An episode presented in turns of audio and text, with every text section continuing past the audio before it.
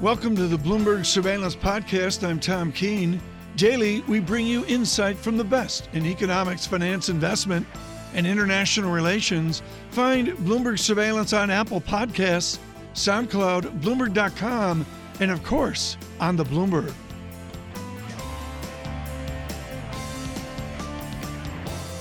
I want to begin with the trade situation. The president sowing confusion and frustration among fellow political leaders. Economists at most Wall Street banks, though, are barely changing their forecast for solid global growth this year as they estimate only modest fallout from a skirmish over commerce. Joining us to discuss, I'm really pleased to say, is John Ryding, RDQ Economics chief economist, and he joins us here in New York. Good morning to you, John. Good morning, John. Talk to me about that then, your base case for global growth and whether this trade skirmish and all the headlines we see on the front pages really matter.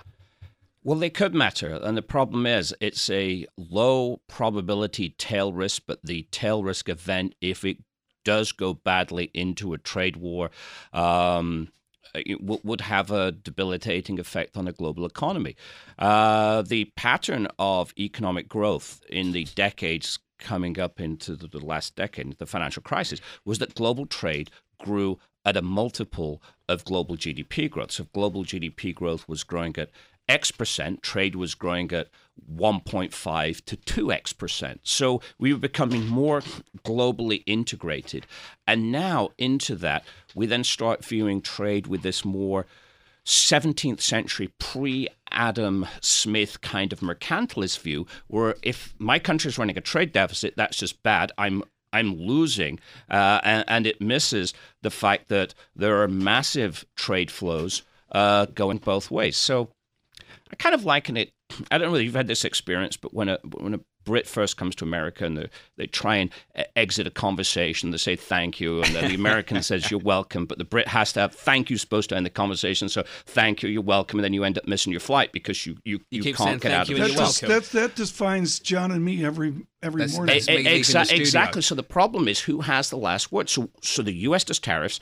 There's a retaliation. Now, then what happens next? If, if that's the end of it, that's fine. But if the U.S. has to uh, do a you're welcome uh, another round of tariffs, and then Europe has to do another round of thank you tariffs, then things can get uh, get pretty messy. So.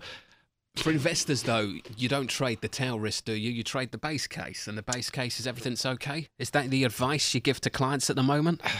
Uh, I think that things are in, in some we're not in a risk off world. I think I, let's take an example of italy right? Like, yeah. did, did, we plunge into a risk off world last week? No. We, we, we, we did. We had um, a bond market that was very short in the us and over its skis and looking for an excuse to correct. And, and italy gave us a, a, a momentary uh, flight to quality. But do we have the clear drivers, the clear drivers, strong, clear profit growth? I would say the answer to that is no. So we are in a position where the markets can be buffeted yeah. uh, by, uh, by by these events, and tariff announcements have been uh, uh, buffeting events uh, in the marketplace. Well, yields have been capped. And I just wonder to what extent are investors being lulled into a false sense of security because we finally have some some real stability in, say, the Treasury market with the yields pinned down to around about 290. What the political concerns have ultimately done in Italy around the trade situation is put a lid on long yields in the United States, on a 10 year, for instance, and that supports risk assets, John. And I just wonder whether we are being lulled into a false sense of security in the short term. Well, I, I do think yields are going high because I'll, I'll tell you that the Fed has appears to have more clarity and more confidence in the economy than it has had before in this rate hiking cycle. So, uh, Governor Lael Brainard was in New York last week. Who was there? You know, she she could have talked more about things that could muddy the waters, cause the Fed to pause. She didn't. She focused on the fundamentals of full employment and the unemployment rate going lower, on being near the inflation target. So the Fed is going to be continuing to hike rates uh, in June. Uh, in September, I think, uh, in December. And then I do think the yields are going to respond to that because the Fed has two instruments. Like she talked about the yield curve, but, but the Fed right. is going to be uh, reducing its balance sheet and putting those long dated assets into the market at the same time as the uh, fiscal deficit is increasing. So, I, look, we were looking at a three and a quarter percent 10 year yield in our forecast at the end of the year, at the beginning of the year a, a, lot of people didn't buy into that forecast too much of a move. We were almost there a, a couple of weeks right. ago. So treading water for a period of time uh, you know, is is is not too no, uh, surprising. The vector's certainly in the right direction. We're going to digress here, folks. We welcome all of you worldwide, Radio London, as well, and coast to coast. And I make jokes about English football with John, but actually, this is really cool. John Ryding, you were just in Kiev. That's right? cool. Let report on Kiev and the championship game, and what did you see in Ukraine? What can you tell us about what you observed in Kiev, the city? Well, you know, we observed a lot of police and a, a lot of National Guard. Uh, uh, lo- uh, we, we observed that the Liverpool fans were hungrier to go to Kiev, uh, despite logistical problems getting there, than Real Madrid fans, for whom going to a Champions League final just seems to be, oh, yes, we're in one again. So. Uh, the neutrals. Yeah. Uh, uh, As a Real Madrid seventy percent. You, you, book the tickets a year ahead, don't Liverpool. you, John? Well, you know, we could do a whole thing on contingent markets and how UEFA could uh, better allocate oh, God. Uh, Me and America those tickets. edge but, of our seats. But, but away from the football and the very dubious behavior of Sergio Ramos uh, uh, uh towards Mohamed Salah, and it turns out to the goalkeeper Karius as well. Um, away yeah. from that, you know, here's a country that's divided. Um, you know, with uh, the uh, Crimea, the the West, uh, uh, uh, West Ukraine, on, on the one hand, uh, being uh, independent, and then the east, in Crimea, is sort of being under uh, yeah. Russian occupation. Yet the, the, the country goes on. The biggest football team, by the way, uh, Donetsk Shakhtar, um, has moved out of the West. Can't even play in its home stadium yeah. because wow. they've had to move to well, Western Ukraine. Just for the record, you brought this up, Tom you did this. No, I think it's know. actually it's interesting going into the World Cup, which let's be honest, within the Bloomberg world, folks, is a huge, huge deal. How big a deal is it that America's not in the World Cup? I bust John's chops about Italy, but America's not there either, right? Well, I, I think it was first of all, it's surprising because America has a, a relatively straightforward uh, path uh, to getting into the World Cup in qualifying compared to any given country uh, in Europe. So yeah. Uh, it, it, yeah. w- it, was pretty pretty poor performance, but it has shaken up uh, the uh, fundamentals of soccer in the U.S um, and, and, it's going to continue to do so. But um, right. uh, whether it will reduce eyeballs on screens, I, I don't think so. It's a uh, um, you know it, it's a, uh, global uh, sport. But but just one moment, going back to the Ukraine, you know one of the interesting things I learned, it's the third uh, highest coder country after the U.S. and and, and India. There's a lot of uh, lot of coders uh, live uh, in the Ukraine. Computer stuff. Okay, well, thank you, John. Ryding with an update there on the World Cup, with uh, Thanks, including John. the U.S. not going there. There's other other nations that will not be there as well. It's going to weigh on credit volume, according to HSBC. You're going to get in the yeah, near I think it in, does. in the near term. You'll get I mean, a heavy pre-football he, new issue calendar because you won't want to be issuing during the games. He, he was talking about Mr. Salah. I got to be honest. I got to get up to speed on that because I have no idea what he's we'll, talking we'll, about. We'll do that in a commercial breaks, Tom. Don't I'll worry. do that. Okay.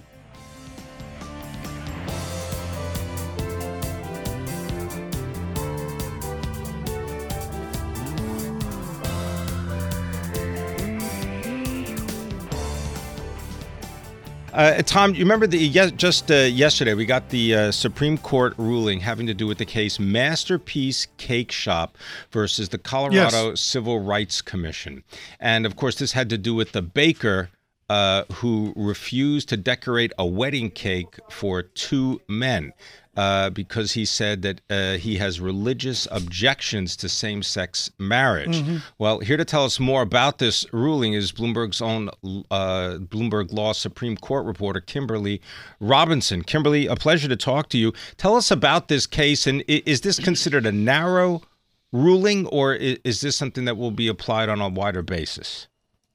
Well, the ruling was expected to come down as a five-four decision, uh, given the, um, you know, the the clash at issue here between First Amendment rights and uh, anti-discrimination laws. But in fact, the court came down seven to two. Um, but it's really a narrow ruling that is really confined to the facts of this case, and so I don't expect this court, this decision to really have a broader impact. Uh, there are several cases, though, waiting in the wings that could have a bigger impact. Such as what? Well, the court on Thursday will consider whether or not to take up the case of a Washington florist who similarly refused to make flower arrangements for a same sex wedding because she had religious objections. And if the court takes this case, um, it has the potential to have a much bigger impact because some of the problems that the court found uh, with this most recent case, Masterpiece Cake Shop, are not present in this uh, Washington florist case. Such as what? What, are, what is different about, different about this? Well, one of the problems that the court had uh, in the Masterpiece Cake Shop case was that it said, you know, there may be times when uh, religious objections have to give way to anti discrimination laws. But the court decided not to look into that question because it said no matter what the ultimate outcome is, the commission in Colorado, who considered the issue below, considered it showed some re- some religious hostility, and so it kicked the case back uh, to the state to to do yeah. a do over. Am I correct in that this is an incredibly busy June for you and Greg Stohr? That this is just crazy. It, it is a very very busy June. June is typically the busiest month for yeah. the Supreme Court any term, but this term not only do we have a large number of cases still outstanding, but just the the impact that these cases uh, could have is, is is potentially blockbuster. Which one are you so, looking at more? I mean, you're the grizzled pro here. The rest of it's a blur. Which is the case you're really focused on? I think the case that has the biggest potential to make the largest impact are the two partisan gerrymandering cases, one out of Wisconsin and one out of Maryland. And that could just drastically change the way the state legislatures draw voting districts. Uh, I mean, even though, even even going to the midterm elections, that could be an adjustment. Well, that's what I was just about to say. Was that importantly though these cases are likely come too late to have an impact for the 2018 mm-hmm. election, but we're looking really for uh, 2020, and then again the after the 2020 census, um, all the elections to follow that. So uh, won't have an immediate impact, but will have a right. pretty drastic impact uh, depending on how the court comes out. Well, you know, uh, one of the things that we got to uh, watch is, you know, the challenges to all these things, and I'm and I'm wondering, Kimberly, uh, just to go back to the uh, the um, the Baker uh, case and uh, making products and offering services for same-sex marriages. Um, is there a likelihood that there's going to be any kind of organized rebuttal to this? Uh, you you mean individuals continuing to uh, refuse to sell services? Yeah, exactly actually we see that across the country. It's not just confined to this one baker or this one florist. There are a number of wedding service providers who have uh, refused to provide services based on their religious objections. So uh, this is really more of a national effort uh, to kind of test the lines and see how far anti-discrimination laws go and how far uh, mm-hmm. religious objections and free speech objections go. Kimberly, thank you so much, Kimberly Robinson. Somehow I think we'll be speaking to her more. Yes, I do. Yeah. June. It's uh yeah I well, well we're, I don't know what to say. I should say that. we're hugely advantaged with Kimberly Robertson with us and uh, almost on the edge of legendary Greg Stohr for Bloomberg News down in Washington. They've just got well those gerrymandering cases also going to be very important. Uh, see how quickly they get resolved. Yeah, well, I, there we are, and it's it's four, five, six, eight, ten decisions, and, and part of it uh, being the future makeup of the court, which is not really a June issue, but there it is as we go to the midterms and certainly to 2020 uh, as well.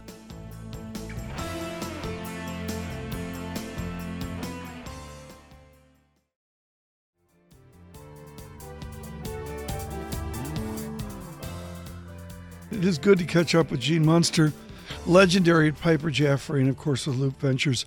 All right, now, Gene, you're at the Apple meeting, and I guess you saw it as well. Explain in English the media divide placed between Apple and the rest of Silicon Valley. When you see those articles, when you hear those thoughts, what's it mean that it's Apple versus them? So Apple doesn't make, or Apple makes their money on selling hardware, and so that's that's their perspective. The them is Facebook and Google, and they make their money on selling data. And Tim Cook has said this in the past: is uh, don't make your money by selling you, the user, out. That divide was never more clear than it was yesterday at the developer conference. And so this is it's been a theme that Apple's been approaching for a long time, but I think they capitalized on all that's happened to Facebook yeah. and broader privacy and really emphasized that yesterday. What does it mean for people that have an iPhone in their hand? It means that uh, you can be comfortable that your data is not being shared, or when it is being shared, you will be alerted more about how it's being shared. So they're building more tools to notify you where your data is going. They're also uh, putting in new uh, protection around how, like, for example, your browser, the data that your browser collects. They emphasize that there's a trick that most advertisers use to track where you're going around the internet. They're going to remove that trick using Safari. So, as a as a user, I think you should um, feel good about using Apple devices, uh, knowing that your privacy is being looked after. Gene Munster, uh, you recall the effort that Apple has always made in the in the educational world, particularly seeding younger users. Is what they're doing uh, in sympathy with that trend, and is this going to mean that parents are going to look more favorably on Apple products than non-Apple products? There, there's a whole other piece to this. It's, it's, it's been referred to as digital wellness. So we talked about privacy here but there's also the piece about the usability and too much device usage. And so this plays into what you're saying around what they've done with younger users historically and how they're trying to play into that in the future. And what they're allowing is you to be better aware, this is kids and adults alike, better aware of which apps you're using and how much time you're spending on your phone. And they're giving parents the ability to give time allowances on their kids' phones. And so, for example, a parent could say that they only want their kid on Instagram for 30 minutes a day or on the internet for an hour a day. And so I think that that's kind of on that process of, of being kind of trying to, as, as much as you can, uh, and wanting a, a motive of profit. Uh, you know, they're, I think they're doing the right thing around device usage. In that context, I noted that if you upgrade their Safari, uh, the Safari browser, right? This is uh, instead of Chrome, this is the Apple browser for the web. They offer direct links to a variety of add ons from third party companies that do things such as secure your password, but also make a big issue of blocking ads, blocking the tracking that takes place while you're using Safari. Is this going to continue and will other companies copy Apple? those third-party uh, security plugins uh, are available on Safari. They're also available on other browsers like Chrome and and um, and Firefox. Uh, what what is happening? The significance here is that they're starting to add their own version of those features as default in the browser. And so, um, if you're somebody who doesn't want to add those those plugins into your browser, you don't have to worry about that as much in the future because those features are going to be essentially standard. Uh, Gene, you've been one of the great bulls on Apple. You've been a resilient bull through thick and thin. And once again, Gene Munster is right. I, I don't know what you're doing at Loup Ventures on buy, hold, sell, but do you have an enthusiasm for Apple coming out of this meeting as you've courageously had over the last 15 years? We do. We we leave the the buy, hold, sell opinions up to yeah. uh, the the investor, but we are positive on this story, and we think that it is going to move higher. And I, there, there's a paradigm shift going on around how investors are thinking about the Apple story. Every five or ten years, there's a new paradigm. The the overriding existing paradigm is to try to guess what the next iPhone is going to be and what the units of the iPhone are going to be in any given quarter. Uh, but we think there's going to be a shift to this belief from investors, or maybe I should say, understanding that the iPhone is a stable business. It's not a high growth business, but it's a zero to five percent growing business, and you can rely on that quarter on quarter. And I think the evidence from the developers conference yesterday would support that. And that's important because then it gives investors the confidence to have some um, to give the the valuation on their services business a more respectful valuation. So we think uh, we're very optimistic about this story. We think that uh, this new paradigm well, shift around stability in the iPhone is going to play well for it. Very valuable. Thank you so much, Gene Munster, with a briefing. He is at the Developers Conference of Apple Computer as well. He's with Loup Ventures.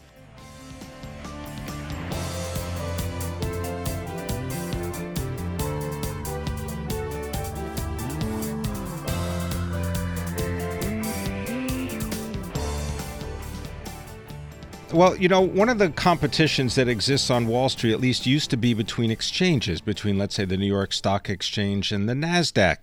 Well, now that uh, at least the New York Stock Exchange is a part of a much larger corporation, let's find out if this kind of competition still exists. I want to bring in Adena Friedman, the uh, chief executive of the NASDAQ. Adena, thank you very much for being in our studios. Maybe just explain to people a little of the history of this sort of competition between the NYSE and the NASDAQ, and how that competition has really seemingly changed because of the pervasiveness of technology. Sure. Well, when NASDAQ was formed in 1971, we were formed specifically to be a competitor to the New York Stock Exchange, to kind of be the first electronic exchange, to be a way, a new way for trading to occur, and to attract the the new companies and the new economy companies to to go public. And when we first started, the companies that came to NASDAQ weren't qualified for New York. Companies like Intel and Applied Materials at that time um, couldn't otherwise um, be qualified to list on New York. Today, it is very very much um, every single listing on every single IPO is up for is up for competition between the two firms. But our two companies have changed a lot in the last 40 years. So Nasdaq today is a global technology company that serves the global capital markets.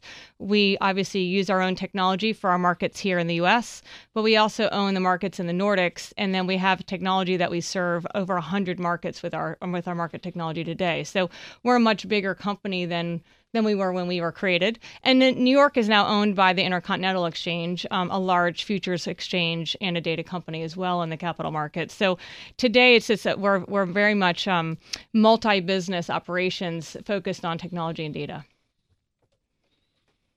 I look at what you're doing and I want to go to the controversy of the moment, which is ICOs. What a headache. How are you? How are you? Attacking this topic. It was a huge backstory at Davos this year, and it's it's way high on the radar. The vast majority of people, particularly with gray hair, are like, "You're kidding me," and yet Nasdaq is in the crosshairs of this genuine enthusiasm, but real question about the underlying legality and proper process of whatever an ICO is. What are you dealing with that? So our view is very consistent with the SEC's view that ICOs are, in essence, a securities offering.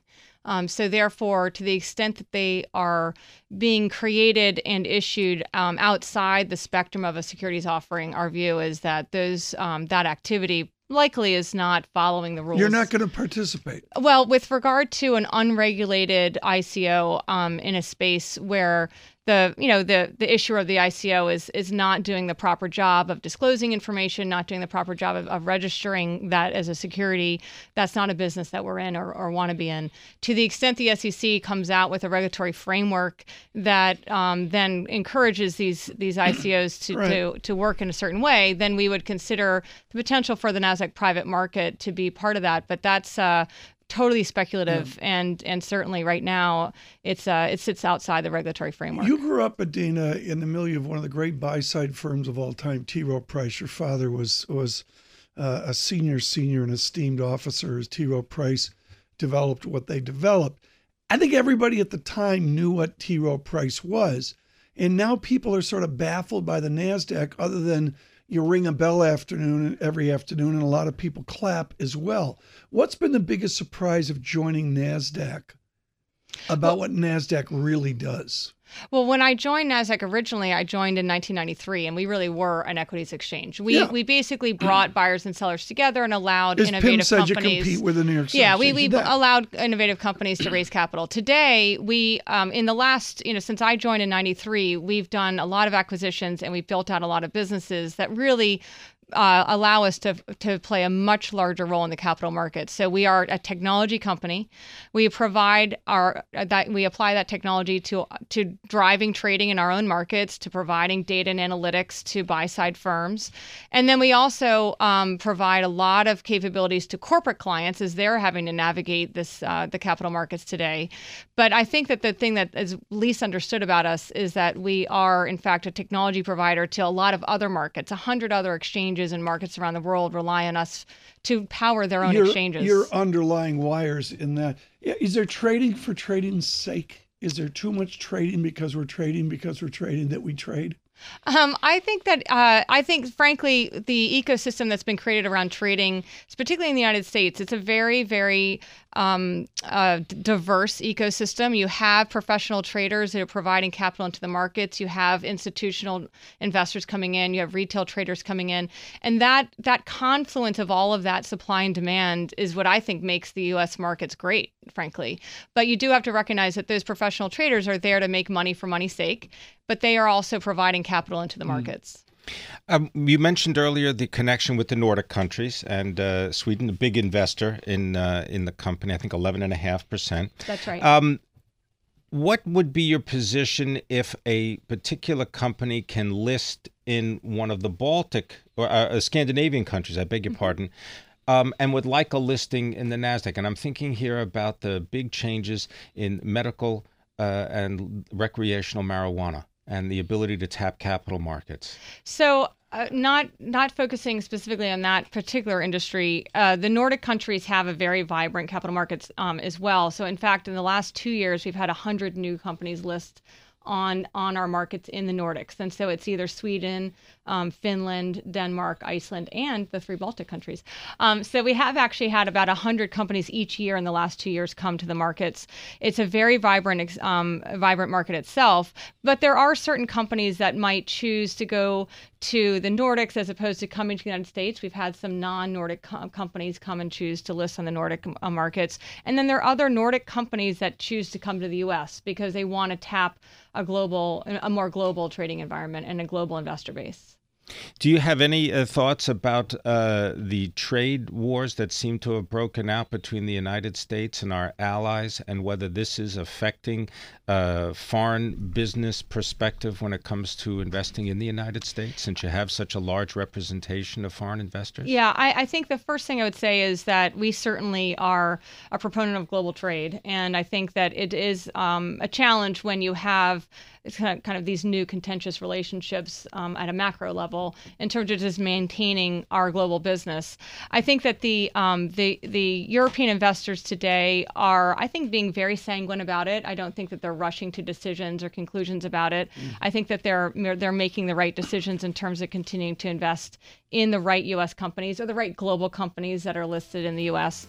and vice versa. So as of right now, we haven't seen a real shift or change in the investment activity or attitude. Adena Friedman, thank you so much, Chief Executive Officer with uh, NASDAQ as well, looking at the modern technology development. Thanks for listening to the Bloomberg Surveillance Podcast. Subscribe and listen to interviews on Apple Podcasts, SoundCloud, or whichever podcast platform you prefer. I'm on Twitter at Tom Keene. Before the podcast, you can always catch us worldwide on Bloomberg Radio.